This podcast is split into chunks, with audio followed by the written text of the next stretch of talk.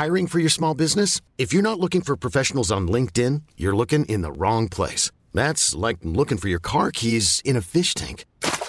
LinkedIn helps you hire professionals you can't find anywhere else, even those who aren't actively searching for a new job but might be open to the perfect role. In a given month, over 70% of LinkedIn users don't even visit other leading job sites. So start looking in the right place. With LinkedIn, you can hire professionals like a professional. Post your free job on linkedin.com slash achieve today.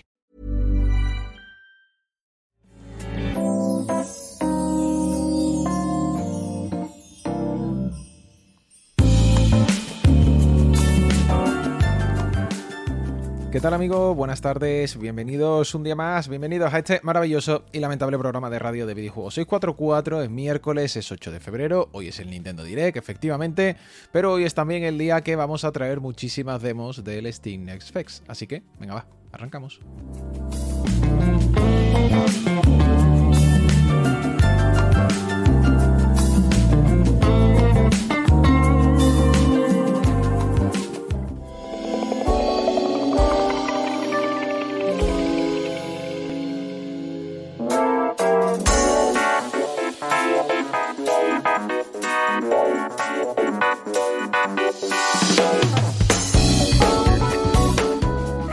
¿Qué tal estáis? Espero que muy bien, con vuestros cafés, con vuestros tés, aguas y, todo, todo lo posible y variado como siempre, ¿no? Que estéis hidratados, como diría el bueno de Chuso.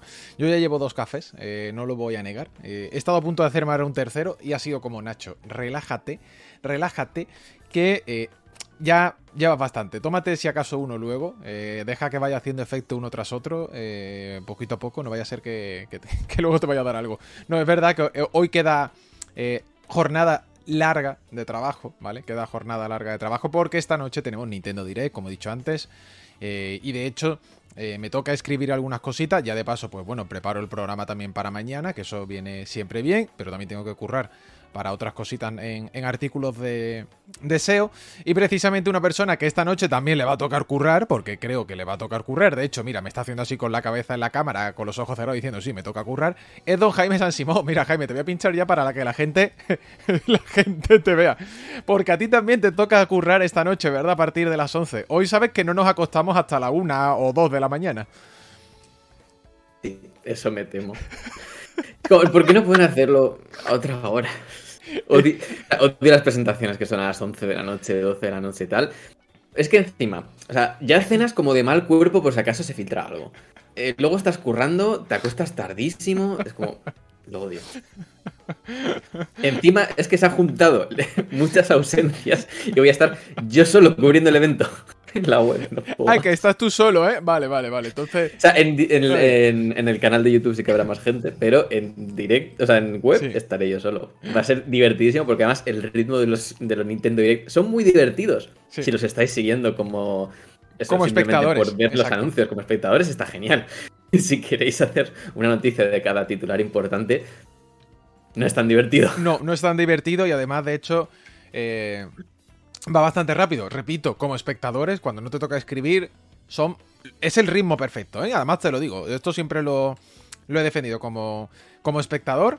Es el, el- el- show que, que hay que hacer. De hecho, yo creo que por eso, Jaime, lo han copiado tantas compañías el formato, ¿verdad? A la larga, ¿no? Que ha sido como, oye, eh, este show de, Nintendo Direct vamos a copiarlo nosotros, ¿no? Vamos a hacer lo mismo. Pero claro, cuando estás escribiendo dice, venga, un anuncio, 30 segundos, otro anuncio, otros 30 segundos. Y tú dices, espérate, no voy tan rápido, no voy tan rápido como para, para poder escribir todos los titulares. Oye, muchísimas gracias a todos los que estáis aquí presentes. Por supuesto, gracias por darle al botón de seguir en Spotify, por el apoyo y, y por todo, ¿no? De hecho, mira, nos, mira, nos escribe por aquí eh, Lord Ziger y dice, qué gustazo verlos en directo. Saludos desde Bonaire, Antillas holandesas, ¿eh? Ojito, esto, fíjate, cuando decimos buenas tardes, por supuesto, a la gente de España y buenos días, ¿no? A la gente que nos, eh, que nos ve, ¿no? En este caso, desde, desde el otro lado del charco. Buenos días, por supuesto, y buenas tardes para la gente que está en Sudamérica, Centroamérica. Fíjate, ¿eh? Bonaire. Toma ya, ¿eh? ¿Qué hora es allí? A ver si nuestro querido amigo eh, Lord Ziger no- no- nos lo pone por acá.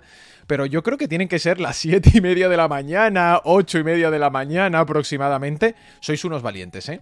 sois unos valientes, toda la gente que nos escucha en directo eh, a esas horas, ¿eh? Porque fíjate, venirte aquí a escuchar, como decía el otro día, a Jaime y a mí hablar de indies del Steam Next Fest y eh, sucesivos, ¿eh? O sea, sois unos héroes. Muchas gracias a todos los que estáis por aquí. Eh, eh, Carlos comenta, que nos acaba de seguir, y dice, lo hacen a esta hora por el horario en América. No, no, claro. O sea, al final lo hacen para, para el público estadounidense. Es horario para Japón. Pero, exacto, ahí justo acabas de... O sea, el horario clave es a las 6 de la tarde, hora española, porque pillas a, los, a Estados Unidos por la mañana y pillas a Japón por la noche. Por la noche, ahí está. El horario bueno, el bueno, bueno, bueno, bueno, incluso te diría que no es ni las 6. Suele ser las 4 de la tarde, las 4 de la tarde, porque a las 4 de la tarde pillas precisamente eso, 8 o 9 de la mañana en Estados Unidos, pillas al mediodía en Europa y pillas las 11 de la noche en Japón. Es decir, suele eh, estar en torno a, a, estos horarios. ¿no? Ese es el clave. A las 11 de la noche beneficia mucho a, a Estados Unidos, a Europa dentro de lo que cabe también, pero a Japón, por ejemplo, le, le haces un roto curioso, ¿eh? A Japón, eh, a esas horas, bueno, no, en Japón es verdad que madrugan bastante, ¿eh? también os lo digo. Que a mí me sorprendió el tiempo que estuve allí, que algún que otro día me levanté a las 6, 5 o 6 y media de la mañana, fui a tomarme un café y eso parecía, eso parecía hora punta, Jaime, o sea, eran las 6 de la mañana y estaba todo Cristo despierto. Y digo, a ver, chavales, vosotros dormís, vosotros descansáis que a esta hora no están puestas todavía ni las calles. Eh, ¿Qué hacéis aquí? No, no, estaba, estaba lleno, de verdad. O sea, era, fue, fue impresionante, ¿no? Pero bueno, dice, toda la razón, ahora estoy con ustedes, el horario es malo, ¿no? Nos dice, nos dice Carlitos. No, a ver, no, no, no, se trata tanto de bueno o malo, sino que es verdad que hay otros horarios que favorecen más a los, digamos que a los tres eh, territorios o bloques, eh, mejor, bloques territoriales principales. Muchas gracias de verdad por las suscripciones. Eh, se ha suscrito ya Zencrit, 27 meses, dice Ale. Para el mejor programa de noticias e indies y la buena comunidad y los mejores nicks del mundo, totalmente. eso doy fe. Los mejores nicks se pueden encontrar aquí. Dice Oscar, puedes tomarte otro mientras nos dicen la fecha de Blasphemous 2. Dios santo. No hay día que no haya comentario.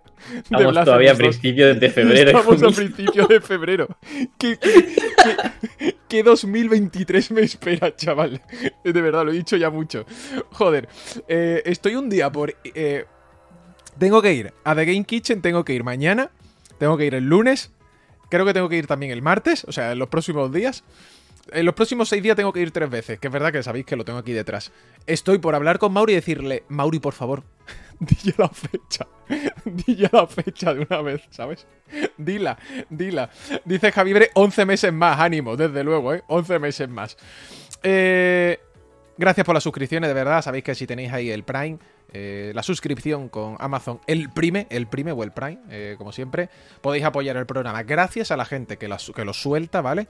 Incluso cuando no estamos en directo, porque se agradece. Ayer se suscribió.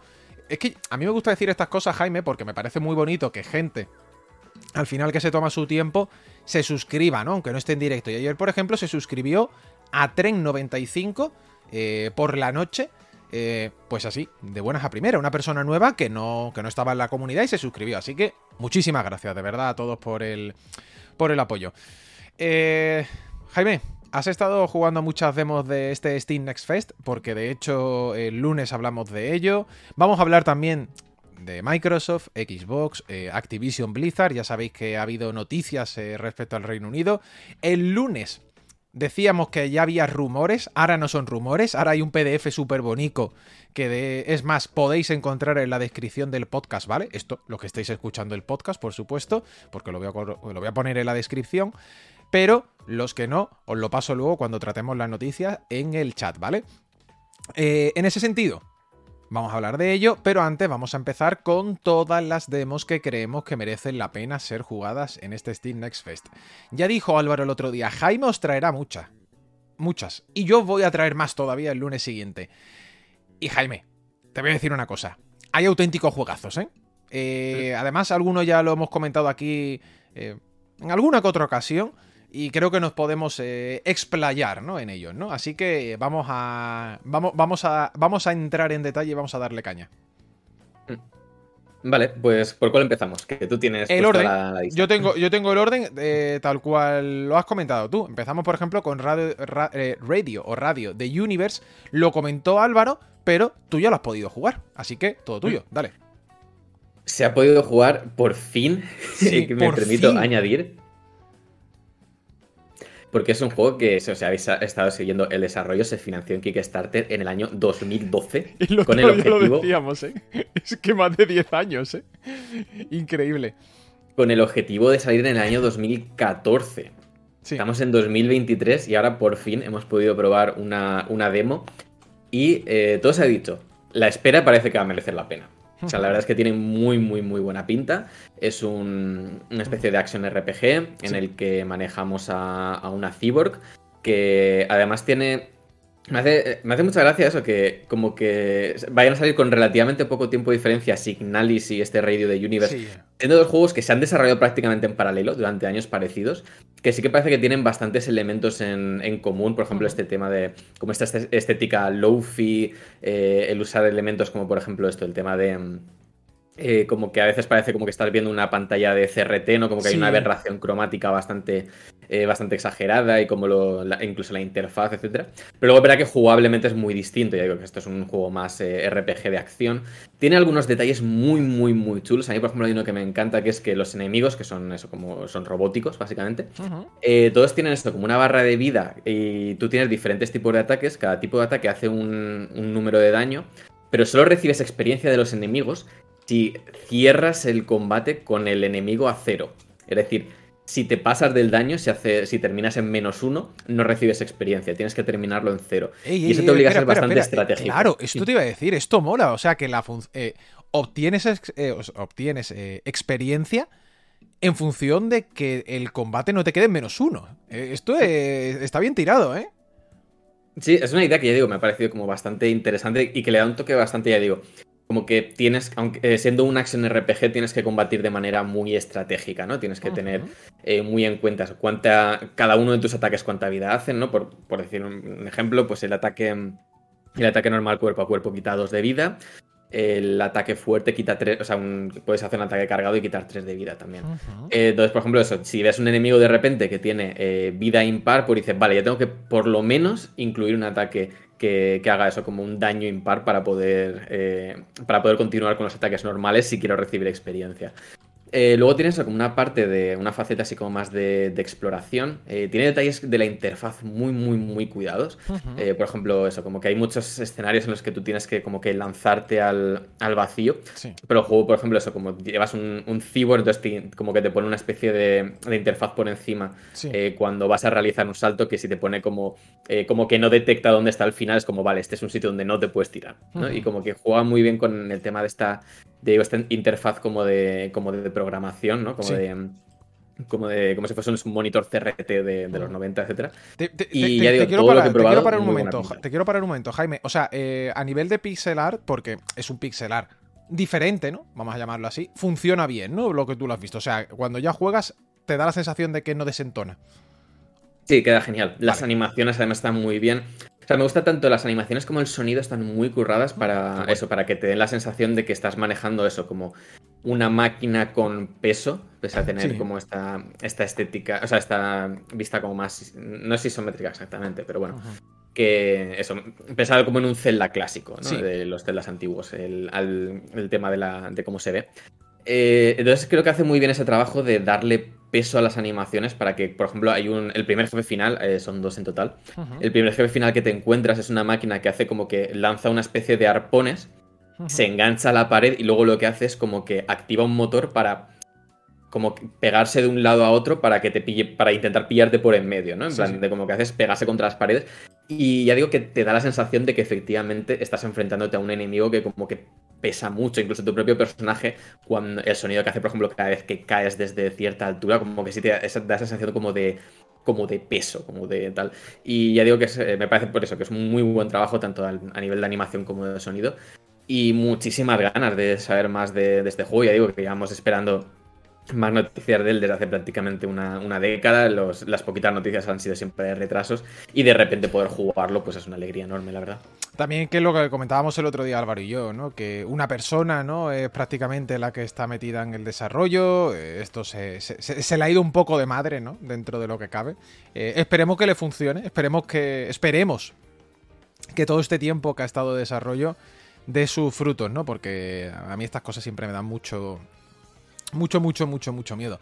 Es más, la fecha de lanzamiento todavía no está, no está confirmada. Esto es algo que yo me fijé el otro día. Tenemos demo, pero es que no hay ni un 2023. O sea, está por confirmar. Que lo mismo nos pegamos otro año más eh, esperando que, que se lance. Pero bueno, lo importante, como dice Jaime, es que ya hay una demo, ya se puede probar y creo que es lo, lo más interesante, ¿no? Al final.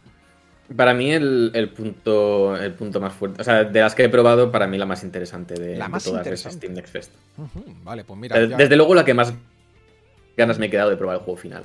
Pues mira, esto, esto es muy importante, ¿eh? porque al final Jaime ya te está diciendo, o ya os está diciendo, eh, que ha sido la que la, la, que más le ha interesado. Destral se suscribe 23 meses, eh, sumando mesecitos. Grande, grande tú, Destral, por tirarnos esa suscripción Prime. Eh, más cositas. Aquí mm. Nos vamos con, en este caso, Bleak Sword, Bleak, Bleak Sword, perdón, DX. Otro mm. juego que cuando me lo has pasado esta mañana, al menos la propuesta que pone en pantalla a nivel... Eh, vamos a llamarlo eh, artístico barra estético, también las dos cosas, es muy llamativa, ¿eh? Muy, muy llamativa. Este, este es un poco de trampa porque os enseñaré la demo, pero ya os digo que el juego entero es la hostia porque salió en el Apple Arcade en su momento. O sea, es un título que se lanzó en septiembre de 2019. De hecho, eh, desarrollado por, por, un desarrollador español uh -huh. en, en, solitario, si no recuerdo mal, o prácticamente. O sea, el, Yo no lo conocía, ¿eh? Yo no lo conocía, te soy honesto, ¿eh? Siempre. Yo no lo conocía. O sea, así que, mira, ni tan mal. Es un título además que estaba en su momento sí que verdad que tenía unos controles como muy pensados para jugarlos en, en una tablet. ¿No? Tenía esta. Sí. Si habéis visto eso, como la estética es como. Eh, lo que hace es como que pilla como si fuese un fragmento del mapa en el vacío. Luego le introduce este. Este aspecto que son como es, eh, es un 3D, pero lo que hace es como que los personajes son sprites. Entonces, sí. eso es una mezcla entre 3D y 2D que creo que le queda especialmente bien. Eh, el juego ya digo que en su momento eh, los controles estaban más pensados como para tablet, en plan de, por ejemplo, para deslizarse, pensad eso, que tiene un toquecito así como Souls-like. Sí. Eh, por ejemplo, eso, para deslizarse tenías como que deslizar el dedo por la pantalla, cositas así, y era un combate muy pesado para jugarlo en móviles. Ahora lo que han hecho es eso, básicamente van a traerlo a PC y a Switch, uh -huh. junto con el anuncio del juego lanzaron directamente la, la demo, esto lo publica Devolver. Y lo que han hecho ha sido adaptar los controles e introducir más contenido. Han introducido una versión, eh, eso, el DX del título de Bleak Sword viene de, de, que puedes jugar la campaña, o sea, está como la campaña original de Apple sí. Arcade, pero también puedes jugar una versión alternativa de la campaña en el que cambian cuando aparecen los enemigos, introducen eso, como ciertas variaciones sobre la propuesta. Como una, una cosa muy tonta. En la versión original del juego, el primer capítulo son 10 combates, en la versión de X son 12. ¿no? Vale. Para que os hagáis una, sí. una idea. Y aparecen enemigos que normalmente no aparecerían hasta después. Eh, luego, aparte, se le ha metido como un boss rush, le han metido un modo así como más roguelike, porque en principio, ya digo, no es, no es roguelike, es, eh, los combates son, son, como fijos, tú entras en la arena y sabes exactamente qué enemigos te van a aparecer. Es un juego en el que eso, tienes que controlar mucho el tema de, de los tiempos y del, del, espacio, como que cada enemigo tiene, eh, tiene como una forma bastante particular de, de atacar. Eh, entonces, por ejemplo, no, tú, no, eh, tú, cuando levantas el. O sea, puedes hacer parry, pero no puedes bloquear. Es decir, no puedes mantener el escudo en alto. Tienes que eh, estar atento a que cada tipo de enemigo ataca de una manera distinta para hacerle el, eso. Le haces un bloqueo y si luego atacas en su dirección, le haces un. O sea, eso, no, le devuelves el golpe. Sería.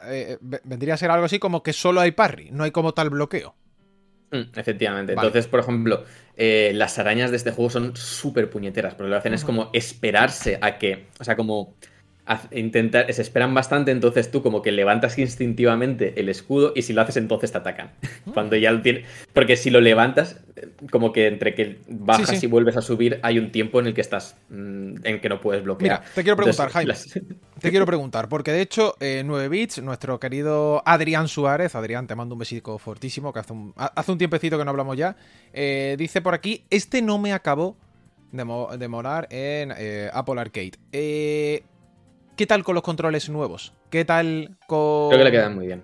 Le, le quedan bien, ¿no? Es que... Mm. Eh, aquí abrimos un melón importante siempre. ¿Qué, qué vital es salir en la plataforma idónea? ¿Vale? ¿Qué, ¿Qué, vital es salir en la plataforma idónea? No me refiero, por supuesto, a nivel de, de mandos, ¿no? Porque eso, si al final tienes ese mando dentro de lo que cabe, muchos son similares, ¿no? O digamos que tienen eh, semejanzas bastante grandes, ¿no? Yo creo que estamos todos de acuerdo. Pero, fíjate esto que comenta Jaime. Fíjate esto que comenta Jaime. Que el cambiar controles táctiles por directamente ya un mando le sienta muy bien. Y te cambia también la percepción, ¿verdad? Te cambia ya la percepción del juego. Tengo que digo, a mí me parece que sí que era un juego que digamos que jugaba bastante un poco con las limitaciones de, del propio, de la propia pantalla táctil y creo que más o menos lo resolvía. Hay gente de eso, pues, pues por ejemplo Adrián dice que no le, que no le convenció en su caso. Eh, a mí creo que sí que más o menos me, o por lo menos me apañó. Pero para la mayoría de la gente creo que va a ser un, descubrimiento bastante bienvenido en este caso. Que eso, que las versiones de PC y de Switch. Además se juega genial en la Steam Deck, esto tengo que decirlo. De hecho, la gran mayoría de las demos las he jugado en la Steam Deck. Y esto es algo muy bueno. El decir, bueno, voy a jugar demos, voy a prepararme contenido para el programa, pero desde la cama. Desde la cama, di que sí, di que sí, macho, di que sí. Muchas gracias a Joanasti que se ha suscrito por aquí. Nuestro querido Joanasti que se mete se mete aquí ya en 20 mesecitos suscrito. Ayer me vi el capítulo, por cierto, Janasti, de, The Last of Us, en la cuarta. El, capítulo número, número 4. Muy guapo también. Sin spoiler, ya entraremos cuando termine la serie a hacer, si queréis, un programa de, de spoiler largo y tendido. Alex pregunta: Oye, este juego me tienta una barbaridad. Eh, ¿Se sabe fecha? Seguimos sin fecha con este. Mm. Eh, sí, en principio simplemente se ha dicho PC y Switch. O sea, se dijo eso, que iban a llegar a nuevas plataformas, pero no. Y que se puede probar la tal, pero no han dicho, no han dicho fecha. Yo creo que. A ver. Eh, teniendo en cuenta que ha salido hace tiempo y que tenemos demo y demás, este, este 2023 es factible, ¿no? Este 2023 os diría que sí que es más. Eh, más, más propicio, ¿no? A que pudiera salir este, este año, la verdad. Al menos yo lo Viendo cómo está, si me dicen que esta noche aparece por sorpresa en el intento Direct y dicen, oye, lo tenéis debajo de la mesa, tampoco me extrañaría. Que no te extrañaría, ¿no? ¿Te imaginas qué pasa? O que, se, o que se dé la fecha durante el Direct, mm, no me parecería tan raro. ¿Te imaginas? Son las 3 y 56 minutos de la tarde. Estamos diciendo esto, está alguien escuchándote el podcast y de repente Nintendo te dicen en su programa. Hola amigo, aquí tienes este para comprar ya. Y a la vez está Jaime hablando por detrás, diciéndote si sale esta noche no me extrañaría. Sería gracioso, sería gracioso. Yo lo, no, a lo mejor tarda. yo lo firmo. La, demo está disponible eh, durante toda esta semana, ya digo, así que si queréis echarle un vistazo, la verdad es que tiene. A mí por lo menos me gustó bastante. Eso, eso, es eh, muy, muy, pero que muy importante. Tenemos más cositas. Ahora damos un salto a eh, este eh, Shadows eh, of Doop. Of Doop. no sé cómo se pronuncia exactamente. Pero pinta raro. Yo cuando he estado. Cuando me ha pasado la escaleta esta mañana. Y claro, le he estado echando obviamente un vistazo a todos, ¿no? Para ver qué es lo que había jugado Jaime. Este te reconozco que ha sido como. ¡Ey! ¿Hola? ¿Esto qué es? Que por cierto, tenéis todos los juegos en la descripción, ¿ok? Os lo voy a poner en la descripción del podcast, todas las páginas de Steam para que podáis entrar a, descargar las demos eh, directamente, ¿vale? Este es un título que tengo como más curiosidad que ganas. O sea, hmm, voy a explicarme. Shadows of Doubt es un juego de, de investigación, ¿no? Como de un simulador de detective. La gracia es que todos los casos están como simulados, están creados como de forma eh, procedimental. Lo cual, además es como. No sé si es un juego de palabras en su momento, pero para que os hagáis una idea, las series tipo CSI, mentes criminales, tal, en, inglés se llaman proceduras, se llaman procedimentales. En este caso es como que cada vez que creas una partida, te crea una ciudad entera de manera procedimental y eh, te genera un caso en el que eso, que tienes, por ejemplo, que eh, descubrir eh, te dan un caso y dices, vale, pues tienes que ir a tal casa porque te han llamado con tal persona. Entonces tú tienes un listín de, todas las personas que, viven en esta ciudad, como digamos las que son relevantes. Hay un montón, o sea, hay un montón de personas que simplemente eh, tú las ves y pone eh, persona desconocida, ¿no? Es como que genera una ciudad entera, ya digo, con un montón de todas las casas, como que en todas las que yo he intentado entrar, puedes entrar, aunque sean eso, como casas a lo mejor que no son especialmente interesantes o tal. Eh, se nota mucho eso, las que sí que tienen un caso detrás, como que suelen tener un poquito más de.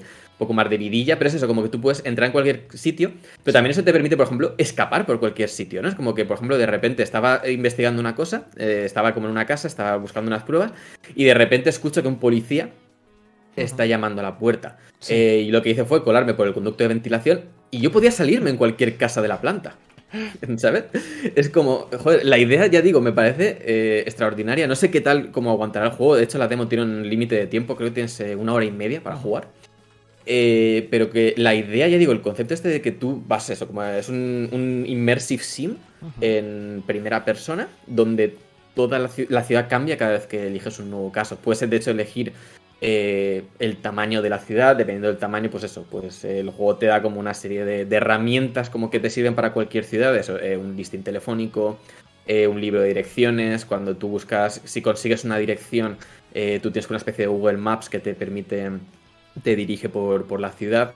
luego tienes eso como que todos los casos tienen pues una serie de pruebas que pueden ser, por ejemplo, tú investigas el caso y dices, vale, eh, pues tengo que, pillarle las huellas a uno de los personajes y eso te va generando como una serie de pistas y las pistas las tienes que ir organizando en un, tablón. Y eso, como ir conectándolas y al final el juego lo que te pide es un documento que tú tienes que rellenar con cierta información, como por ejemplo eso, eh, quién ha sido el asesino, eh, tienes alguna prueba que demuestre que el asesino estaba en el lugar del crimen, tal, ¿no? Como creo que son cinco o seis cosas las que tienes que contestar.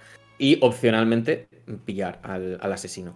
Entonces, eso, como que tiene una parte de infiltración, tiene una parte de de, utilizar eso, como contrastar información, de todo lo que te va llegando. Eh, sobre todo importante, eh, discriminar cuál es la información interesante y cuál es la que te sobra, porque tú realmente lo que puedes es como pillar toda la información que, vas, como que puedes, eh, lo que haces es como que les pones chinchetas.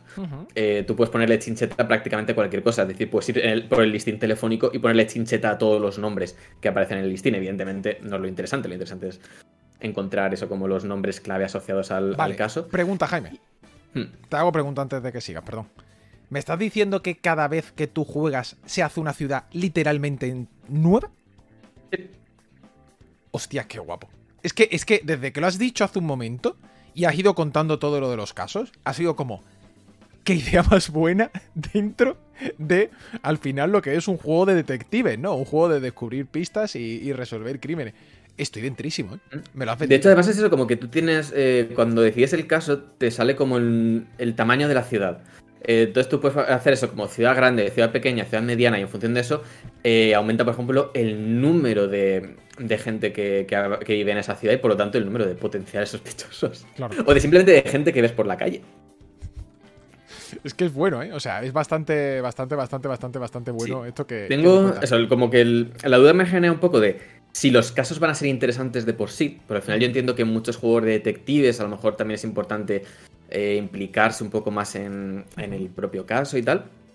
Pero como simplemente la idea es como me parece una idea loquísima, pero además es que la ves y por lo menos a nivel técnico funciona. No, no, es que por eso te digo que, lo, bonito y lo, importante es que se que, funcione, ¿no? Eh, te pregunto por aquí, Edu, ¿cómo se llama esta joya, no? No os preocupéis, que Ray también lo, lo preguntó. Dice, oye, la gente del podcast ahora tiene más mérito que los de Twitch. No, no, no os preocupéis, que os he pasado todos los enlaces también, ¿vale? De los juegos que estamos tratando en el chat, ¿vale? Los que estéis en directo podéis verlo en el chat. El último se me ha colado, por cierto. El último no iba aquí. el último, el último mensaje mío era para, para el canal de ofertas, ¿vale? Lo que pasa es que se me ha pegado aquí, no he pegado, no he pegado el listing. Os pido disculpas, ¿vale? Pero lo tenéis ahí, ¿vale? Este es el Shadows eh, of Dope, of Dupe. No sé cómo se, se pronuncia Dupe, ¿no? Realmente, ¿no? Sería, ¿no? Doubt. Doubt, sería. Doubt, ¿no? Sería así, ¿no? Sería, sería ahí. Que lo dejamos por aquí, este, este juego detectivesco, que a mí me sigue pareciendo una auténtica eh, locura, ¿no? El hecho de poderlos cargar los niveles de manera procedural, ¿no? Procedimental, y que en este caso se generen a partir de ahí asesinatos, eh, estoy dentrísimo. Ya eh, es, es, Minecraft. Cargo niveles como Minecraft, pero ahora vas a tener que resolver asesinatos. Un saludo. Sí, de hecho, el, si os habéis fijado, bueno, para los que estéis en el chat, el estilo gráfico es como de, de voxels, ¿no? Supongo que eso también les ayuda bastante a la hora de, definir un poco un nivel de detalle que te permite eso, crear ciudades tridimensionales pero al jugar como más con bloques, eh, también para el tema de, por ejemplo, que, las caras sean, pues dices, vale, no voy a crear a 900 millones de personas aquí eh, con caras propias, pero simplemente eso, como el tema de los voxels, creo que te permite simplemente imaginarte que es gente real. Dice Edu, perdón, voy conduciendo y escribo en los semáforos. Edu, escúchame. Tú tranquilo, esto se queda en nube, eh, en VOD, se queda en vídeo bajo demanda. Luego voy a poner todos los enlaces en el podcast. Ve tranquilo, llega a tu punto en coche, quédate escuchándonos de fondo, ¿vale? Tú no. Que, lo que queremos es que nos puedas escuchar, ¿eh? Eso es lo, más relevante. Luego no, te preocupes, que todos los juegos, todas las demos van a estar en la descripción y podéis consultarlo. Te lo digo, hombre, para que no tengas que, dejar el volante, por supuesto, que eso es lo. De hecho, que no dejéis ninguno el volante, que es lo, más relevante. Continuamos, Jaime. Más juegos porque esto no para. En esta ocasión vamos con eh, un juego que se llama Gestal o Gestal eh, Steam and Cinder. Cuéntame, esto pinta taco de bien también, ¿eh? Esto pinta muy, muy, muy, pero que muy bien. Es un plataformas 2D con, de acción ambientado en un universo eh, steampunk. Eh, está eso, inspirado en. O sea, tiene toquecitos como de eso, de plataformas, acción, Metroidvania, etc. Eh, lo que he podido probar también tiene, bueno, también tiene como elementos de RPG. Las animaciones están bastante, es que, chulas. gracias. Es que te iba a decir que a mí lo que más me ha llamado la atención esta mañana cuando lo he visto ha sido el nivel de detalle de las animaciones. De verdad te lo digo, ¿eh? ha sido como, amigo, dentro de lo que cabe, el resto es un, es un Metroidvania, ¿no? O se ve al menos toque plataformero acción. Pero a nivel de animaciones está muy bien. Y esto os lo cuento, ¿no? Eh, animar en pixelar es bastante jodido. ¿Vale? Es muy, muy, muy, muy, muy, muy, muy jodido. Es, difícil.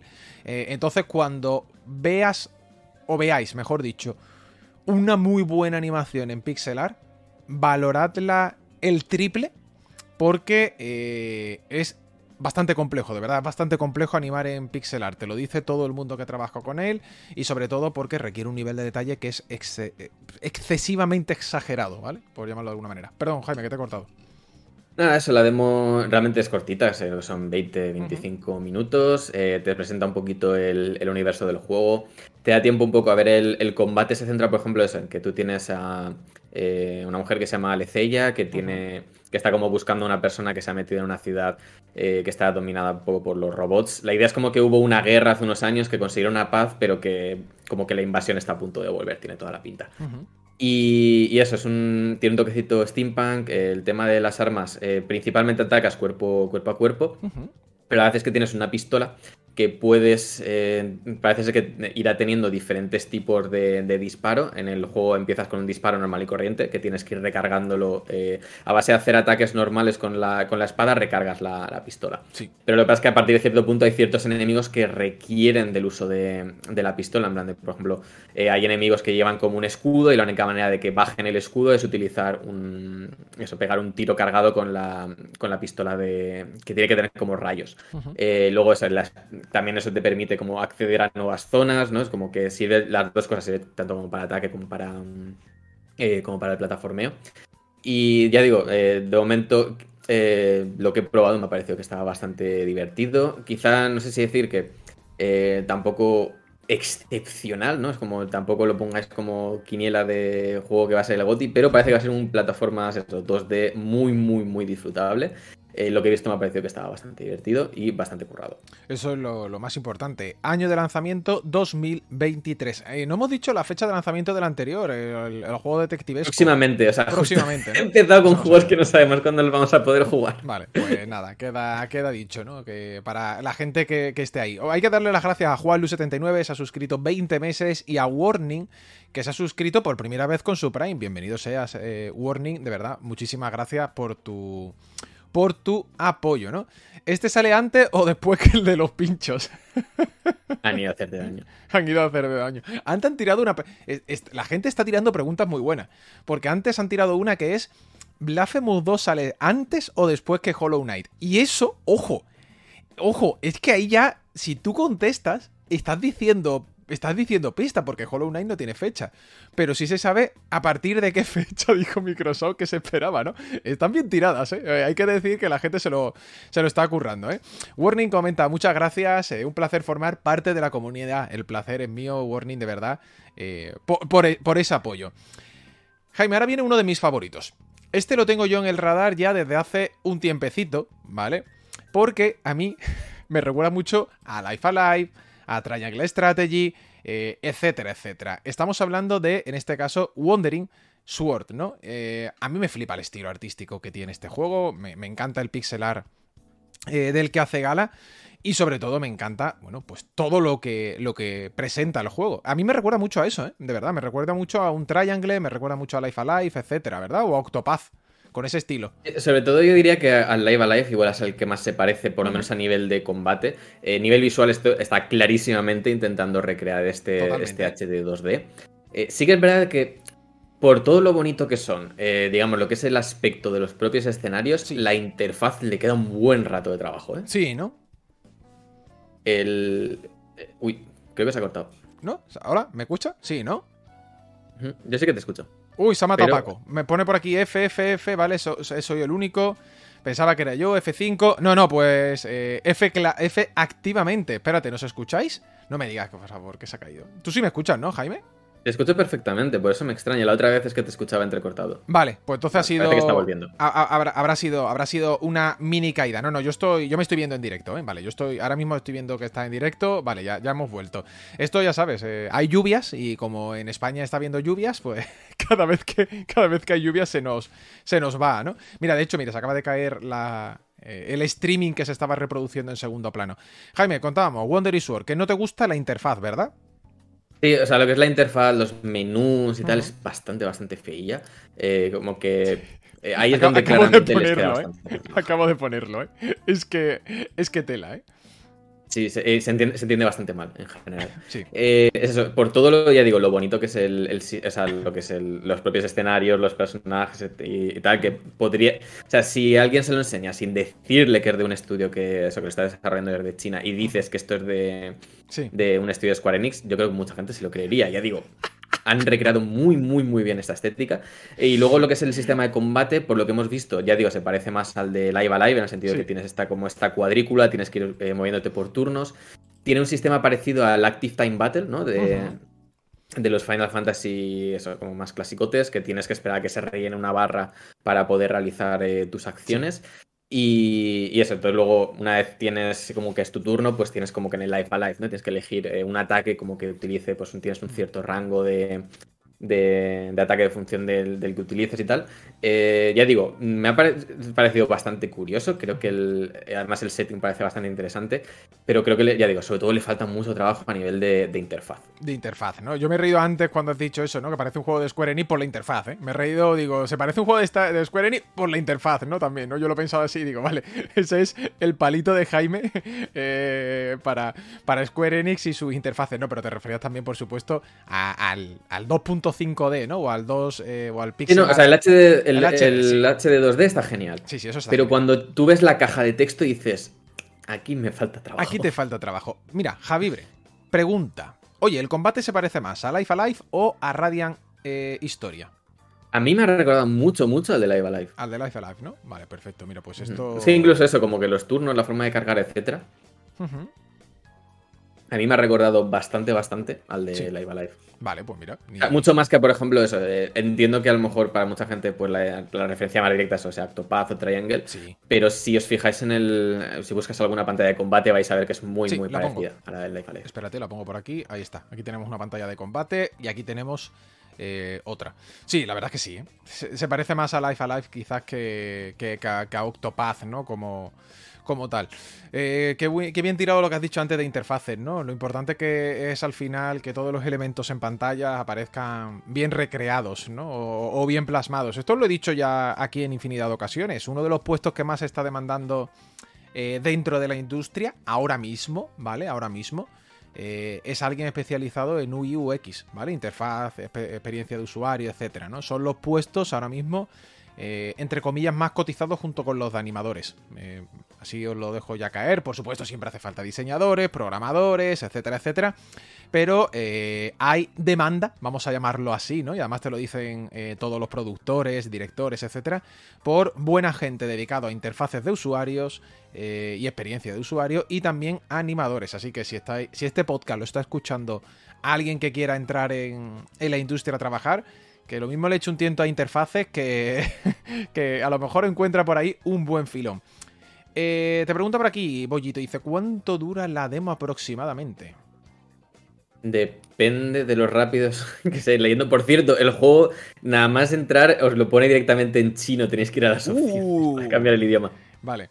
Eh, pero un- una horita más o menos creo que no baja. Ah, entonces una horita está muy bien. una Todo se ha dicho. Hubo un momento en que no me estaba interesando la, la historia o dije, bueno, ya me lo leeré cuando toque y iba todo. Posible que dure un poco más. Mucho texto, ¿no? tú lo, tú Es lo, que además ¿no? es muy Tú incómodo de leer porque está como muy estirado para lo que es el tamaño de la interfaz en vez de Sí. como concentrártelo y digo, por favor, poner la fuente un poco más grande. Hiciste el Do Long Don't Read, ¿no? El TLDR, ¿no? Y, y simplemente le diste todo hacia adelante y dice, ya me lo leeré cuando lo juegue, ¿no? Cuando, cuando salga el juego ya me, ya me lo pondré directamente a leer eh, tranquilamente. Este, de hecho, es el juego que va, que, que está en la miniatura, ¿no? El juego del que estamos hablando. Si estáis ahora mismo escuchando esto por podcast, eh, la miniatura que se ha creado para el programa de hoy es precisamente eh, este eh, Wandering Sword, ¿no? Jaime, continuamos con alguna cosita más porque eh, nos quedan los eh, tres últimos. En este caso, eh, vamos con Minecos Night Market. Voy a pasar, por cierto, el enlace tanto del el gestal, ¿no? Que no lo he pasado por, por el chat aquí en directo, como los que vienen ahora. Cuéntanos de este que viene. Pues es un título así como de eh, simulación. es- eh, quizá pensad en, a lo mejor en algo simulación en el sentido de Animal Crossing. Sí. No es exactamente igual, pero sí que tiene un, un rollito. En este caso es como una chica que vive en un, en un pueblo que, que eso, que está como muy inspirado Sí. en, en simbología japonesa principalmente y que eh, tendrá que eh, como realizar, digamos, eh, como ir construyendo una serie de, de objetos, por ejemplo, al principio son como, eh, ¿cómo se dice? Un buquet de flores en castellano, ¿cómo es? Un- Eh, sí, un ramo, ¿no? Sí, Un- eso, como... un- eh, sí, ¿no? Estoy horrible con Es que lo estuve jugando y estaba solo en inglés. No, sí, pero sería un ramo, ¿no? Un, ce- un cetro, flora- sí. un ce- cetro, ¿no? Floral, ¿no? O alguna cosa así, ¿no? Sí, pues esto que, eso, como que tienes que a lo mejor eh, como crear ese tipo de, de objetos para, Sí. para eso, luego venderlos en un, en un mercado nocturno.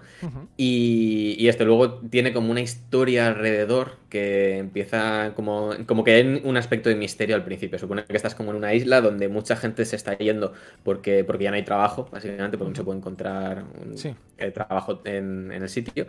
Y eh, pronto eso, como que descubres una serie de, de misterios que hay, empezando por eso, como de repente han llegado como un montón de, de agentes, tipo como si fuesen del FBI o algo así, y han encerrado a algunos gatos por motivos que no sé, ni siquiera en la demo se llegan Sí. a saber.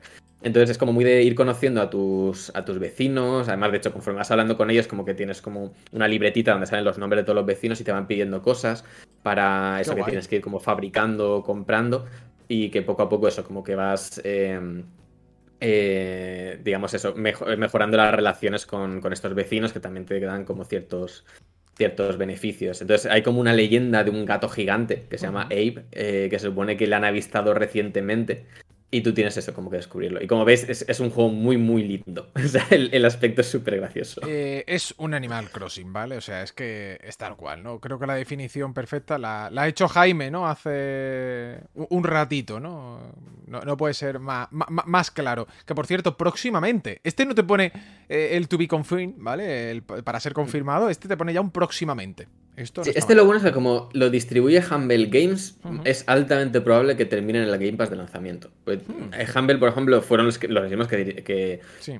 que, por ejemplo, publicaron Signalis. Eh, Muchos de sus títulos se lanzan día 1 en, en el Game Pass. Entonces, eh, estad atentos que probablemente terminará apareciendo en algún lado. Humble Games, que ya sabéis que también forma parte de, o sea, forma parte de IGN. IGN fue la que eh, adquirió Humble, si no me falla la memoria, ¿verdad, Jaime? O sea, la, la empresa matriz. Eh, y lo que quiere decir esto también, y esto lo puntualizo yo, que a la larga que aparezca en un Humble también es muy probable, ¿no? Porque ya sabéis que Sí, todo, porque además todo suelen meterlo. Ellos, o sea, Humble Bundle tiene un. Una- no me acuerdo el nombre, pero básicamente cuando tú te pillas el Humble Monthly, eh, tienes acceso a versiones de RM free de Sí. creo que prácticamente todos los juegos que publican ellos. Tal cual. Yo, yo tengo ahí, lo he dicho muchas veces, tengo tropocientos mil millones de juegos porque lo pa- pago, pago el Humble mensual.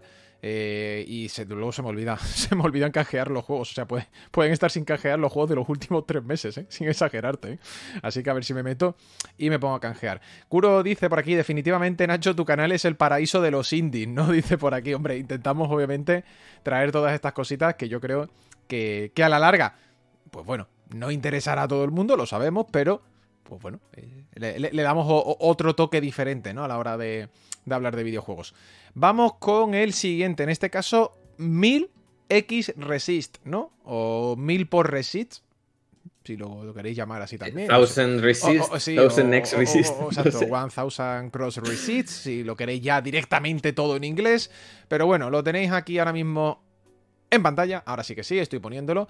Muchas veces se congela la imagen y se va la conexión, y ahí como un esto, porque cuando cargo la página web en Steam, directamente me laguea, me laguea la, emisión, no sé por qué. Bueno, sí, sí, lo sé porque en Steam están en directo, ahora mismo la mayoría de los canales, y seguramente eh, me chupa un pelín de, ancho de banda, pero bueno. Eh, vamos con este, Jaime, cuéntame. Vale, este es un juego de. En este caso, la editora aquí es Fellow Traveler, que es una editora que se centra sobre todo en juegos más, eh, más narrativos. es la misma gente que, por ejemplo, eh, publicó Citizen Sleeper, eh, entre otros títulos, o In Other Waters. en Uno de tus este favoritos, ¿eh?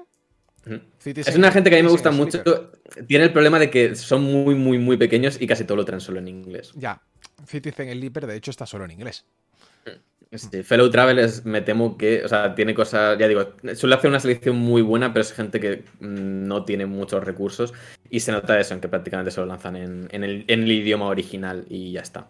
Hmm. Entonces, en este caso es un título que se ambienta en un futuro, eh, como creo que es como mil años después de, un suceso trágico. Parece que hay como una especie de, pandemia o algo similar. De hecho, gran parte de la gracia es como ir descubriéndolo. Y la idea es que eh, básicamente lo que ha sobrevivido es una persona que se llama, la, se hace llamar la creadora y sus clones. Y sus clones tienen como eso, como tiempos más limitados de vida y cada uno de hecho no tienen un nombre propio, sino que tienen un... su nombre se, asocia a una función que tienen, digamos, en este futuro. Eh, uno de esos clones descubre que alguien ha estado cambiando la historia. Entonces, eh, lo que hace es como eh, utilizar eso, como una serie de herramientas para tratar de descubrir cómo, era la vida de la creadora antiguamente, también hacer como saltos temporales, descubrir sus conexiones con otras personas y tal. Esto eh, lo que se traslada es, por ejemplo, la primera fase que es como en el, en el instituto de, la creadora. Eh, eso, como que vas hablando con gente que ya digo, que como que acaba de empezar este evento apocalíptico que tiene como una parte así como de, una enfermedad que está afectando a mucha gente y nadie sabe cómo, cómo funciona. Y lo que haces es como que vas saltando entre, entre un tiempo futuro y un tiempo pasado para ir desbloqueando accesos. En plan, a lo mejor vas por una zona y, te encuentras como con unas estudiantes que dicen, por aquí no pasa, no sé qué, entonces tienes como que viajar al futuro, mm, pasar por delante porque ese, ese, obstáculo no existe y luego volver a viajar al pasado. Sí, para que, para que se quite, ¿no? Claro, claro. Mm. estás continuamente con los gatillos, eso se hace con L1, R1. Me gusta mucho la, dirección artística.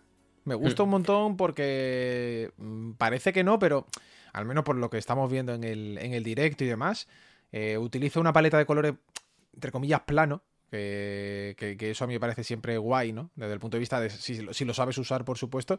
Pero luego de repente también te utiliza eh, el, eh, digamos que eh, unos tonos más cercanos a veces a lo, a lo futurista, ¿no? A lo, bueno, una estética como Cyberpunk.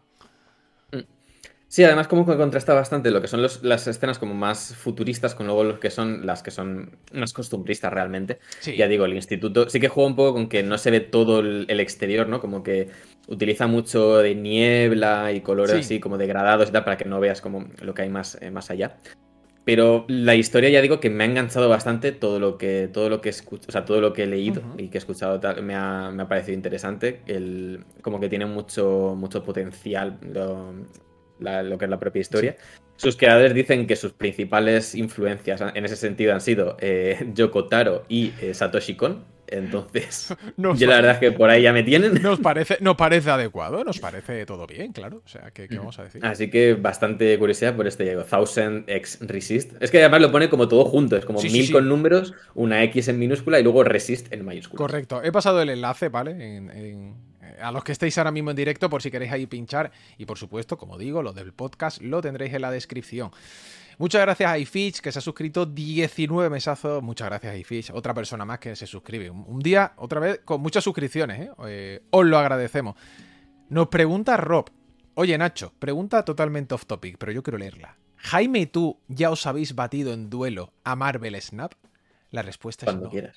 Y donde uh, quieras. Uh, cuando quieras y donde quieras, ¿eh? Ojo, cuidado que Jaime me está retando. Podríamos streamearlo, Jaime. Esto no es broma. Podríamos streamear nuestra primera partida en rival en Marvel Snap, ¿eh? Ojo, ¿eh? Tú tienes mejores cartas, muchísimo mejores cartas que yo. Porque tú en qué nivel de coleccionista estás?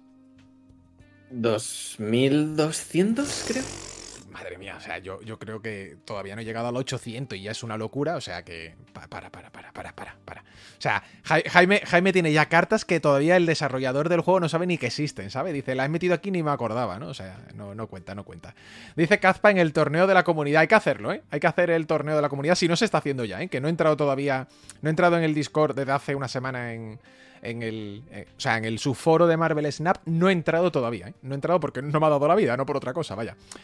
Jaime, eh, nos queda un último juego que se llama Slave Zero X, ¿no? O Slave Zero Cross, o bueno, como siempre digo, la X eh, en inglés. Depende de lo que les dé la gana, es, que puede ser cualquier cosa. Es que eh, Slave Zero Ten 10 en número romano, Slave Zero Cross, Slave Zero X. vosotros elegís cómo queréis pronunciar la X. Voy a cargar el, el perfil de Steam, se va a volver ahí seguramente un poquito la conexión, aquí lo tenéis. Este juego que eh, en este caso lo hemos traído ya por aquí, ¿eh? Lo hemos traído ya por aquí en alguna otra ocasión, ¿verdad? Sí, me suena que Álvaro, creo. Sí. no, sé si lo escuché a él o a, Pablo, que también comentaba esto. Hmm. Es un juego ambientado en el universo de Slave Zero, que es un juego que no voy a. O sea, si no os acordáis de él, tampoco sería raro, porque eh, llegó a eh, primer, bueno, primero salió en Norteamérica, luego en, Europa, salió en Dreamcast, el original, en 1999. Más adelante llegó a esa Europa PC en, el año 2000, como ambientado en un futuro. Era un título en este caso en 3D, mientras que el, la nueva entrega, en este caso es Slave Zero X o como sea, es en 2.5D. Eh, la gracia es como que eso es una especie de hack and slash 2D muy centrado en el tema del del sistema de combate. Eh, como podéis ver por el tamaño del personaje, es que prácticamente se juega como, como un juego de lucha 2 en ese sentido. A todos los combates, la gracia es un poco intentar conseguir combos. Al final, de eso, como cada X tiempo te, pone puntuación. Eh, eso, no dura muchísimo la demo, pero me ha parecido bastante, bastante curioso. El sistema de combate, sobre todo, me ha parecido que estaba muy, muy, muy currado, la verdad. Eh, ya digo, como que es, es relativamente difícil encadenar combos al principio. Como que tienes que encontrar un poco el, eh, el punto este en el que empiezas ya a decir, vale, pues eh, si empiezo con un ataque por abajo, luego le encadeno, subo, tal. Y luego, eso, yo estoy viendo, por ejemplo, los combos que está haciendo, el del, el del vídeo de Steam, y a mí eso no me sale todavía. esto, esto ya es nivel, nivel pro, ¿no? Estaba aquí mirando, Jaime, y traje yo el juego. Me ha, dado por buscar porque me escribió la editora del juego por primera vez el 16 eh, de junio del año pasado. El, el 16 de junio eh, de 2022 nos lo ponía por aquí. Dice: Hola, ¿qué tal? Somos de Poppyworks, eh, etcétera, etcétera. Y estamos trabajando en el lanzamiento de esta precuela espiritual del juego de Dreamcast y PC de 1999. Todo esto en inglés, por supuesto, lo estoy traduciendo. Así que, efectivamente, Jaime, lo hemos traído por aquí al, al programa. Y nos alegramos, por supuesto, de ya tener una demo. Eh, ¿Tú qué tal los combos? Me has dicho que no haces lo que ves en pantalla, pero ah, te habrás dominado, ¿no? Algo, algo mejor irás. Alguna cosa, sí, que le falta, o sea, claro, no tiene tutorial todavía, mientras que luego si lees la descripción del juego, hmm. dicen que en el juego final como que va a tener un modo training completo, que va a hmm. tener como una arena de combate para, entrenar y los combos y probar cositas, tal. Aquí es un poco como que entras, te miras, eh, le das a opciones, las opciones es básicamente si quieres remapear algún control, y es como, vale, a partir de ahí ya te vas apañando tú para aprenderte los combos. Bueno, mira, eh, por lo menos te te dejan, te dejan mapear, ¿eh? que no es eh, moco de eh, pavo. Os lo voy a pasar, por cierto. Ahí lo tenéis en el chat ahora mismo. Nos dice Víctor, nuestro querido Víctor. Lo estuve probando. Me parece un juego muy era de 32 bits en todos los sentidos. Jugablemente muy basicote para los estándares actuales, ¿no? ¿Tú qué tal, Jaime? ¿Más, ¿Opinas como, como nuestro querido Víctor, más o menos? sea, sí que es un juego que te lo puedes pasar sin hacer mucho. O sea, como que puedes pasártelo fácilmente sacando Cs. ¿no? Como que la gracia es un poco, entiendo, aprender el sistema de combate para sacarte S, pero lo que es, si quieres simplemente avanzar y tirar para adelante, el juego tampoco te pone las cosas muy difíciles, no te obliga a utilizar todos los mecanismos del sistema de combate. Entonces, yo creo que en ese sentido sí que se puede hacer como muy, muy sencillito. O sea, yo como que al principio de eso, eh, simplemente ibas como ataque con el cuadrado, triángulo, cuadrado, triángulo y más o menos apañabas.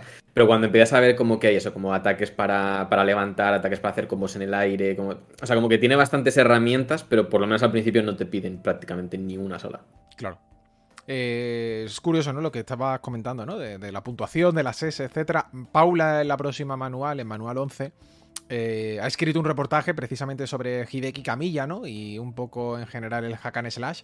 Y cómo, ¿no? En, cierto sentido, eh, Devil Cry eh, popularizó muchísimo, ¿no? El formato de C, B, A, e, S, ¿no? A, a nivel de D, etcétera, a la hora de obtener eh, pues bueno, las puntuaciones, ¿no? Eh, desde el punto de vista de, obviamente no quiere decir que fuera el primero, aunque no sé si fue el primero, no, no tengo ahí mis dudas, pero sí fue desde luego eh, uno de los que más popularizó ese, tipo de puntuaciones desde el punto de vista de no solamente hay que hartarte de dar golpes a los enemigos, sino también hacerlo con estilo, ¿no? Es más, Camilla, el, Camilla y el equipo le pusieron ese stylish game, ¿no? al primer Devil May Cry, ¿no? Cuando lo, crearon, ¿no? A, nivel de, no, no hace falta solo eh, matar enemigos, sino que también hay, que hacerlo con estilo. Ya digo, os va a gustar mucho el reportaje, sobre todo si eh, habéis jugado también a todo este tipo de, títulos, ¿no? En este sentido. Dice, estoy viendo el original en Steam y es un poco Health, eh, el videojuego, ¿no? y también aquí Kuro comenta, no sé por qué, pero a mí me recuerda al Shadow of the Beast, que recuerdo jugarlo en las recreativas. tiene, es que el estilo artístico, bueno, el estilo artístico, el apartado gráfico, más que artístico, aquí es gráfico, es muy juego de los 90, ¿eh? Es muy, muy, muy juego de los 90. Porque normalmente tú puedes recrear un pixelar de la época, pero aquí se lo han currado bastante, ¿eh? O sea, si me dices que este juego precisamente eso salió en una Mega Drive, te lo creerías, así de claro. Sobre todo es, el, es que yo, lo que más me ha llamado la atención, ya digo, es el tamaño del personaje con respecto al escenario. Al escenario. Como que en este tipo de juegos se suele tirar por personajes más pequeños y aquí es como, es inmenso. ya lo veréis. Si no lo, ya digo, si no estáis escuchando podcast, luego cuando lo veáis os va a sorprender el tamaño del personaje, digamos, lo que es en el escenario. Es que parece, ya digo, que prácticamente un juego de lucha. Mira, Víctor dice, y estoy muy de acuerdo, dice, me recuerda mucho visualmente al Guardian Heroes de Saga Saturn. Un juegazo. O sea, si no habéis jugado a Guardian Heroes, eh, jugadlo. De verdad, es es una maravilla de juego y es cierto, ¿en ¿eh, Víctor? Recuerda mucho a Guardian Heroes.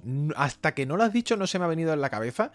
Y GG, ¿eh? estoy de acuerdo, de verdad, ¿eh? juegazo. Eh, jugad a Guardian Heroes si podéis, que merece la pena, pero muchísimo. Lo vais a disfrutar como un auténtico cochino en el barro, ¿sabes? Como cuando los cerdos los sacas y están revolcándose en el barro, pues igual.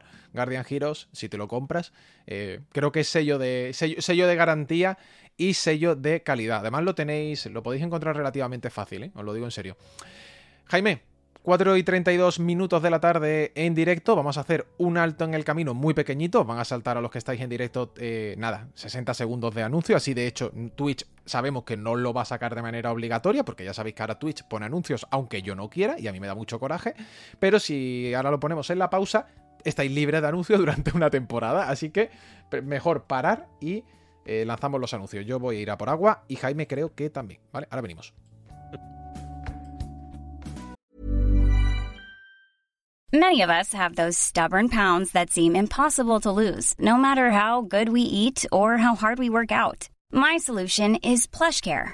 PlushCare is a leading telehealth provider with doctors who are there for you day and night to partner with you in your weight loss journey. They can prescribe FDA-approved weight loss medications like Wagovi and Zepbound for those who qualify. Plus, they accept most insurance plans. To get started, visit plushcare.com slash weight loss. That's plushcare.com slash weight loss. Hi, I'm Daniel, founder of Pretty Litter. Did you know cats tend to hide symptoms of sickness and pain? I learned this the hard way after losing my cat, Gingy. So I created Pretty Litter, a health monitoring litter that helps detect early signs of illness by changing colors, saving you money and potentially your cat's life. Pretty Litter is veterinarian developed, and it's the easiest way to keep tabs on your fur baby's health right at home. Go to prettylitter.com and use code ACAST for 20% off your first order and a free cat toy. Terms and conditions apply. See site for details.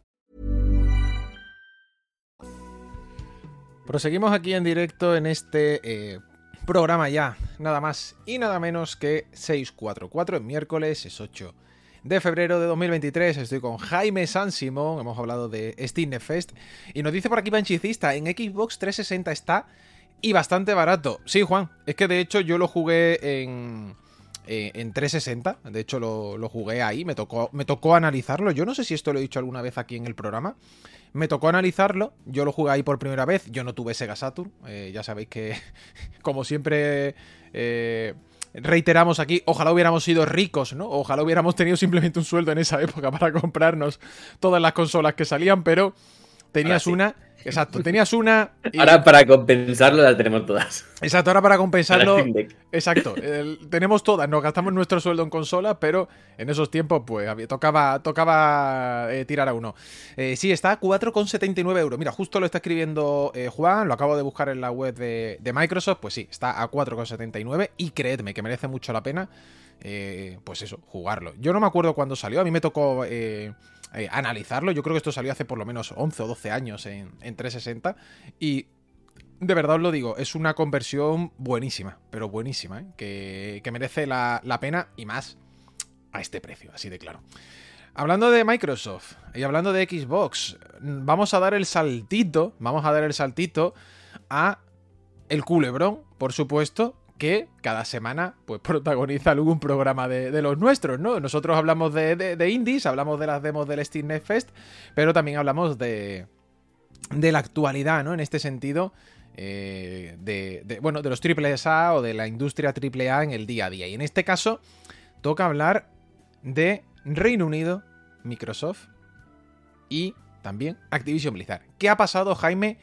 El PDF que vamos a comentar lo tenéis, ¿vale? Lo tenéis en la, en este caso en la descripción y os lo acabo de pasar, os lo acabo de pasar también por el chat, por si queréis leerlo. Eso sí, tranquilidad, un café o dos y con mucho ánimo, ¿eh? porque es, es duro, es pesado de digerir. Cuéntanos, Jaime, ¿qué es lo que tenemos? Sí, eh, Microsoft, bueno, la CMA ha sí. publicado el documento, digamos así, provisional uh -huh. con sus, eh, sus, conclusiones iniciales sobre la compra de, de Activision Blizzard sí. por parte de Microsoft. Uh -huh. eh, y de momento sus perspectivas, o sea, tiene una opinión negativa sí. al respecto. Esto ya decimos, no es final, todavía quedan varios, varios procesos. En principio, eh, de aquí al 1 de, de marzo eh, pueden eso, como presentar alegaciones, pueden presentar eh, una serie, o, sea, o, contestar las cosas que se hayan puesto en ese documento. Y la decisión final sobre si eso, cuál va a ser el posicionamiento final de la CMA, sea a favor o en contra o algún punto intermedio, uh -huh. eh, tiene también fecha, que en este caso será en abril. Tienen uh -huh. eso. Eh, hasta, hasta abril van a continuar, hasta, o sea, va a continuar tra el trabajo hasta que se presente lo que es el documento final. ¿no? Entonces, dicen que en esta fase de la, de la investigación eh, consideran que eso que les preocupa que esta, que esta, eh, que esta compra vaya a eh, tener como resultado menos, o sea, una, eso, menos competición, principalmente en el mercado de juegos para consola y en el mercado de servicios de cloud gaming. Uh -huh. en este caso, eso, como que apuntan no solo al, al, propio mercado de, de, de, los juegos de consolas, sino eh, especialmente, ya digo, que creo que es donde parece que inciden un poquito más, que es uh -huh. eh, donde consideran eso, que Microsoft tiene un, un pie, digamos, ya puesto eh, bastante, bastante potente y que esto le puede ayudar bastante, el hecho de eso, de tener acceso a, al catálogo de Activision Blizzard. Uh -huh. entonces, han propuesto, de hecho, que se lo tenéis en, en pantalla, consideran que algunas de las posibles concesiones eh, podrían ser eh, lo que sería trocear, básicamente. Lo, lo, eh, lo que venimos decir, diciendo desde hace tiempo, los peros. Es decir, os dejamos que os fusionéis, pero. Y me parece bonito, esto te digo una cosa, no es broma, ¿eh? Me parece bonito que la propia CMA o CMIA te diga, a ver, ¿tú quieres que esto se realice? Vale, pues estos son nuestros peros. Y ahora, si tú quieres, hacen las concesiones. Pero, pero, si no las haces, ah, ah, pueden pasar cosas. pueden pasar cosas. Mm. Sí, esto es algo que ya habíamos hablado, de hecho me acuerdo que estuve cuando, cuando todavía no se habían presentado estas conclusiones, lo hablaba con, Ortega el otro día, que eso, que una de las opciones que, comentan, que ponen sobre la mesa, es que la compra de Activision Blizzard King, eh, ya digo, se trocea hasta cierto punto. Entonces, comenta opciones, por ejemplo, dice que solo se separe la parte del negocio asociada a Call of Duty, que se separe por completo Activision o que se separe Activision y Blizzard de la compra. Eh, eso, que a mí me parece un poco el, caso a lo mejor menos probable. Eh, pero sí que es verdad que, por ejemplo, esto también lo comenté con Ortega. King no entra en ninguna de estas posibles, eh, digamos, eh, opciones para, para, compensar la compra, porque en este caso consideran que eso, que la compra de King no, le, no reduciría, la competitividad en el, en el, mercado, porque en este caso, Microsoft no tiene su propio sistema. Bueno, tuvo, pero no, tiene ya el, el sistema operativo para móviles. Como sí, funcionó, este funcionó, funcionó regulinchi, ¿eh? funcionó regulinchi. Consideran eso, que, en este apartado, por ejemplo, no habría problema. Entonces comentan eso, que posibles alternativas, eso, por ejemplo, que eh, se, se, separase toda la parte de negocio de Activision relacionada con Call of Duty y que esa parte no se comprase. Eh, eso, toda la parte de Activision o toda la parte de Activision y la de, la de Blizzard. Entonces, estas son las opciones que pone sobre la mesa. También eh, pone sobre la mesa la posibilidad de eh, bloquear la compra en caso de que no estén contentos, digamos, con la respuesta que reciban por parte de Microsoft. Pero en cualquier caso, ya digo, las eh, conversaciones todavía están abiertas. Es decir, esto sí que lo han, comentado. Es decir, este documento no es definitivo. Esto no es vinculante. Este documento es todavía un documento de trabajo. Ahí está. Ahí está. Esto es una hoja de ruta para decirle básicamente a Microsoft, decirle, amigos, no estamos muy contentos con la compra, pero podemos llegar a un punto, obviamente, de entendimiento, de comprensión entre ambos para que esto llegue a, puerto, ¿no? O a buen puerto, mejor dicho, ¿no?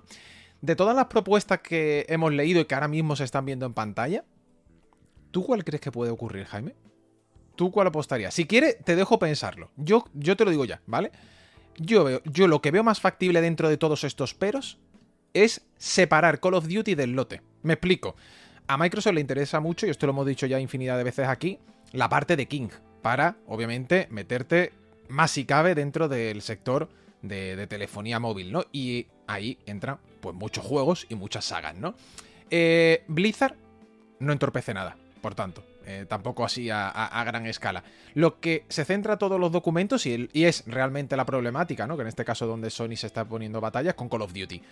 Yo, la opción más factible y mi pero sería con Call of Duty. Que se separe de alguna manera, ojo, que la compra se realice, pero hay que garantizar durante los próximos... Jaime, eh, esto me lo estoy inventando, ¿vale? Durante los próximos 70 años que la franquicia Call of Duty eh, no va a estar de manera exclusiva en una consola. Algo así, ¿sabes? Alguna cosa así. Sí, yo de estas es la que veo más, más probable, siendo ya digo, en este caso serían como, como las medidas últimas. Exacto, ahí está. si llegase el punto en el que no estuviésemos de acuerdo, solo daríamos la aprobación con una de estas medidas, digamos. Eh, entonces eso, como que han comentado, yo de esas ya digo que la que o sea, la única que veo factible, por lo menos yo, sería eso, la de separar, Call of Duty, que, que, es una maquinaria bastante grande, porque Call of Duty son muchos estudios, son, eh, no solo los, además no solo los estudios principales que tienes ahí desde Raven, Sledgehammer, Infinity Ward, Treyarch, etcétera, sino un montón de estudios derivados. Tienen eh, muchísimos estudios de apoyo cada uno de, los títulos de Call of Duty, por eso consiguen lanzar un juego al año con el nivel de, calidad gráfica, etcétera, que, que se lanzan. Eh, al final, eso Raven prácticamente se ha quedado para un estudio para llevar Warzone, para llevar un, segundo juego en paralelo junto con todo esto. Entonces, eso, como que es una maquinaria que sí que es verdad que sería bastante potente. Eh, esto, entonces, ya digo que no sé, no sé exactamente cómo va a estar.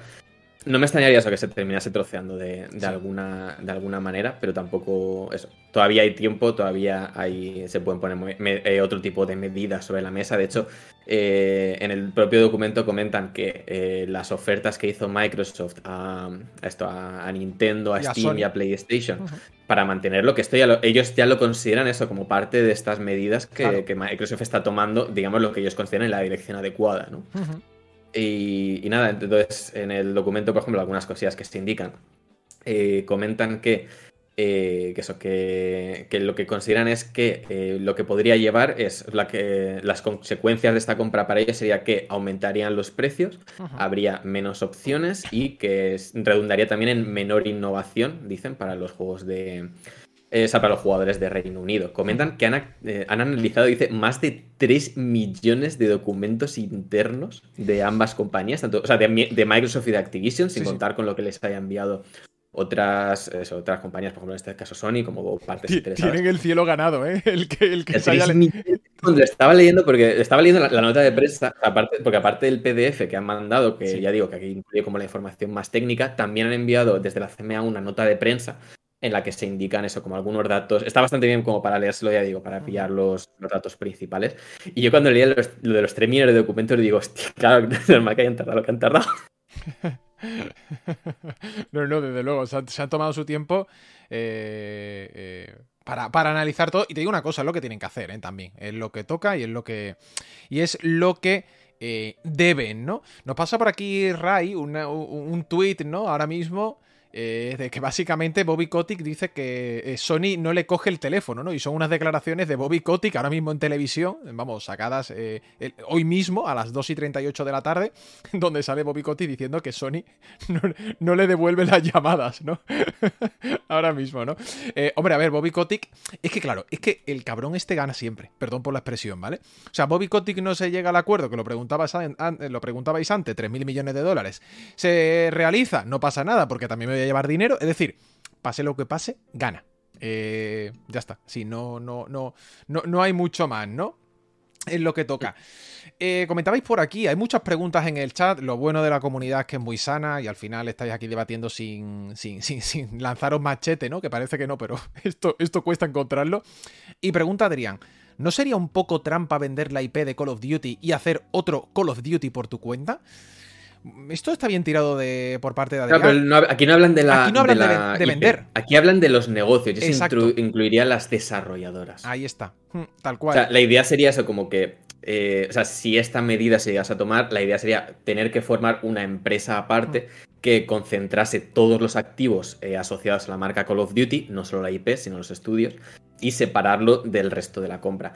Esto ya digo, no es, o sea, no es algo que, que vaya a suceder por primera vez en algunos casos en este tipo de compras tan grandes, lo que se ha hecho ha sido eso, trocear, digamos, las, las, empresas para que no se pueda comprar el total de la empresa, sino que solo se puedan eh, comprar una serie de activos, ya digo, pues eso, edificios, o sea, que vienen, ahí entran todo, edificios, per, eh, sueldos, trabajadores, IPs, documentos, o sea, como que hay, serían muchísimas cosas que serían en ese caso, ya digo, formar una nueva empresa, uh -huh. Call of Duty Corp, me lo invento, y que Call of Duty Corp no entras en la compra.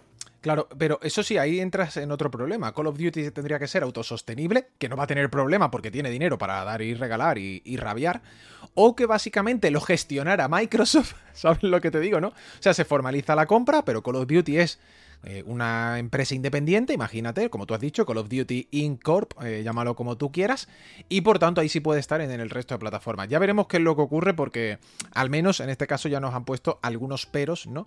Eh, o qué peros les gustaría eh, solventar, ¿no?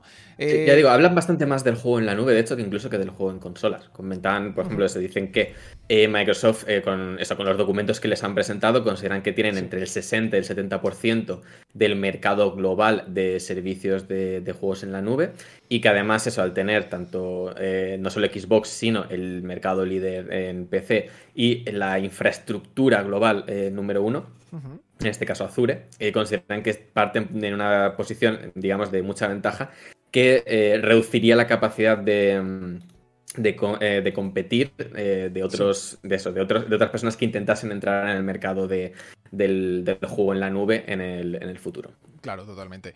Me hace mucha gracia, dices, la podemos llamar Chinra.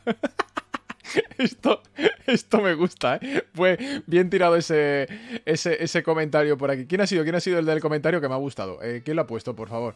¿Quién ha sido el del comentario? Que lo he leído y me parece. Me, parece comentario top. Eh, comentaba Kuro, dice, oye, ¿cuándo creéis que se cierre el acuerdo? A ver, esto es un punto y una movida muy grande. Eh, se supone, se supone que esto debe estar, entre comillas, cerrado antes del 30 de junio de 2023 se supone. ¿Vale? Se supone que deberíamos tener resolución a todo antes del 30 de junio de 2023 o el señor Bobby Kotick barra Activision Blizzard dice, amigos, mis dineros, porque esto no se ha formalizado todavía. Aquí la clave está en que hoy es 8 de febrero. Tenemos unos documentos preliminares que ha mandado la CMIA de Reino Unido para, eh, digamos que, comentar la compra y se dará resolución en abril. También tiene que entrar la Unión Europea. Tiene que entrar, por supuesto, Estados Unidos, que ya sabéis que ha dicho que no le gusta en absoluto la compra. Y esto ya lo hemos tratado aquí. A lo que quiero llegar. Álvaro decía que esto a la larga, y Gedive también lo comentaba el otro día en el chat, esto va para largo. Esto va incluso más allá de 2023. Aquí entra una movida gorda. es que eh, además es grande, Jaime, porque es lo que hablamos. Hay una contraprestación enorme si no se termina formalizando la compra antes del 30 de junio. Así que os establecen cláusulas adicionales, las cuales pongo en serias dudas, porque si tú al final tienes una cláusula mediante la cual no se formaliza la compra antes de X mes y tú recibes una cantidad grande, a ti te va a dar igual. Es decir, yo soy un empresario como Bobby Kotick y sé que me van a dar un montón de dinero si no se formaliza la compra, yo no voy a mover un dedo, entre comillas, por forzara. Y bastante... O sea, fíjate que las declaraciones que acabamos de contar son de Bobby Kotick, que la podéis ver, ¿eh? ¿eh? hablando literalmente que Sony no le devuelven las llamadas, ¿no? Eh, pero él va a ganar. Pase lo que pase, él va a ganar. Entonces, mmm, aquí la que más prisa tiene te diría que es Xbox. Bueno, Microsoft, ¿no? Eh, por querer que se cierre todo. Lo bueno, en abril vamos a saber Reino Unido. Europa estaba también... ¿Europa era marzo o mayo? Ahora ya me he quedado en duda. ¿Cuándo era Europa? Europa no me acuerdo de la fecha exacta. Era, pero era también antes de verano. Porque no la tengo encima. No, no te preocupes, era antes de verano. O sea, eso también seguro. Y la que más dudas presenta es Estados Unidos, que no lo olvidemos, van a ir a juicio en este, en este sentido van a, van a ir a ah, juicio. De hecho, el caso, o sea, el problema que tienen con Estados Unidos es que si, eh, si llegasen a juicio, el juicio no se celebra, se celebraría ya tirando hacia agosto. De este Exacto, este ahí está. A ellos lo que les interesa es que tanto Europa como Reino Unido eh, den su aprobación y por lo tanto tener como, digamos, más argumentos de peso para eh, forzar a la FTC a negociar antes de que llegue ese plazo. Es decir, a, Microsoft sencillamente no le interesa llegar a, llegar a, ese juicio. Tal cual, es, es así. Al final es que no, te interesa. Eh, don Jaime, creo que hemos intentado explicar un capítulo más de este culebrón, ¿no? O de esta serie interminable, ¿no? Que está protagonizando Activision Blizzard barra King barra Xbox barra Microsoft. Eh, ya sabéis que esto va a largo y tendido. Intentamos explicarlo de la mejor de las maneras posible. De hecho, me ha encantado un comentario que ha dicho Kuro. Dice, paso de leerme el documento, confío en vuestra capacidad de síntesis, ¿no? Así que esto es eh, uno de los mejores piropos que nos eh, han tirado aquí. No, la verdad, no, os lo voy a negar. Los PDF son infumables. O sea, eh, nosotros no lo leemos, los traemos aquí, pero eh, son un tostonazo impresionante. Vamos, me recuerda a los PDFs que me leía en la carrera cuando tenía asignaturas de Derecho. Lo siento mucho por mis amigos que, hayan estudiado Derecho. Todos los que seáis aquí, que, seáis abogados, que, hay, bastantes, y estéis o hayáis estudiado Derecho, pero me ha recordado básicamente a, esos tochos infumables de, leyes, órdenes, eh, jurisprudencia, etcétera, etcétera. ¿no? En general todo, ¿no? Todo, todo lo, relacionado con, con tema barra económico, barra... Mm, bueno, eso. Eh, sí, legal, vamos a llamarlo así, ¿no? De alguna manera. Esperamos haberlo hecho bien, por supuesto. Muchas gracias a Nobody Juan, que se ha suscrito. Ha sido la última suscripción que nos tiran hoy. Ocho meses. Dejo por aquí el Prime. Muchas gracias, Juan. Gracias a toda la gente eh, que lo tira, que por supuesto apoya el programa. ¿Estás escuchando esto y quieres tirarlo? Tíralo.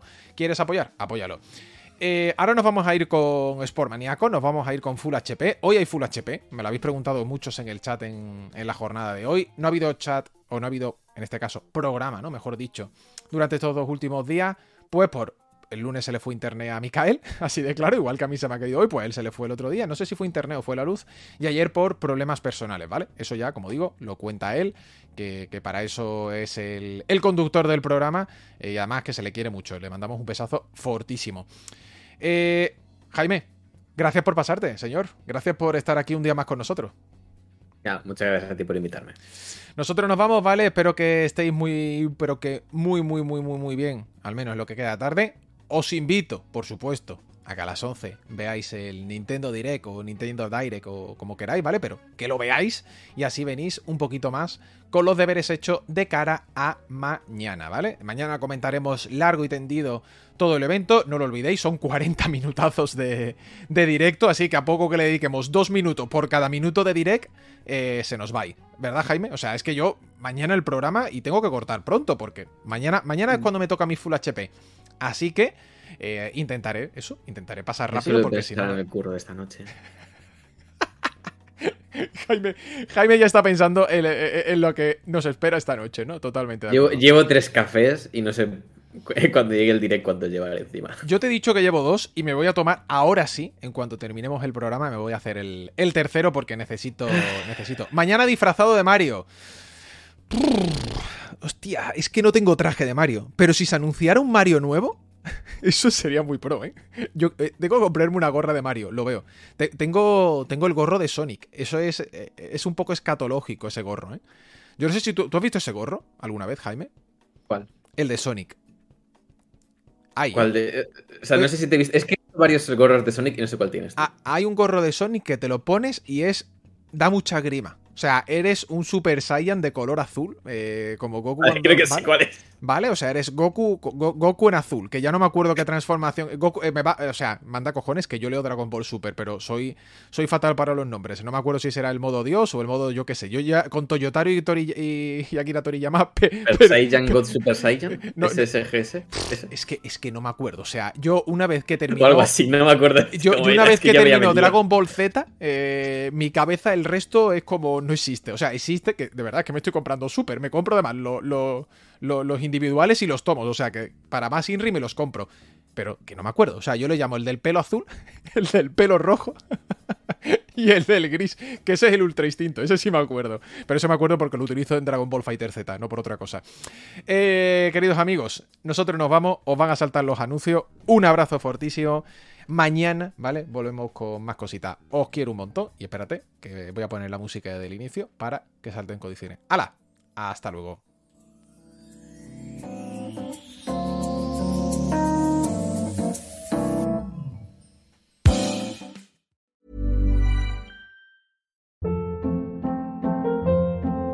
Hold up. What was that? Boring. No flavor. That was as bad as those leftovers you ate all week. Kiki Palmer here, and it's time to say hello to something fresh and guilt-free. Hello Fresh. Jazz up dinner with pecan-crusted chicken or garlic butter shrimp scampi. Now that's music to my mouth. Hello Fresh. Let's get this dinner party started. Discover all the delicious possibilities at hellofresh.com.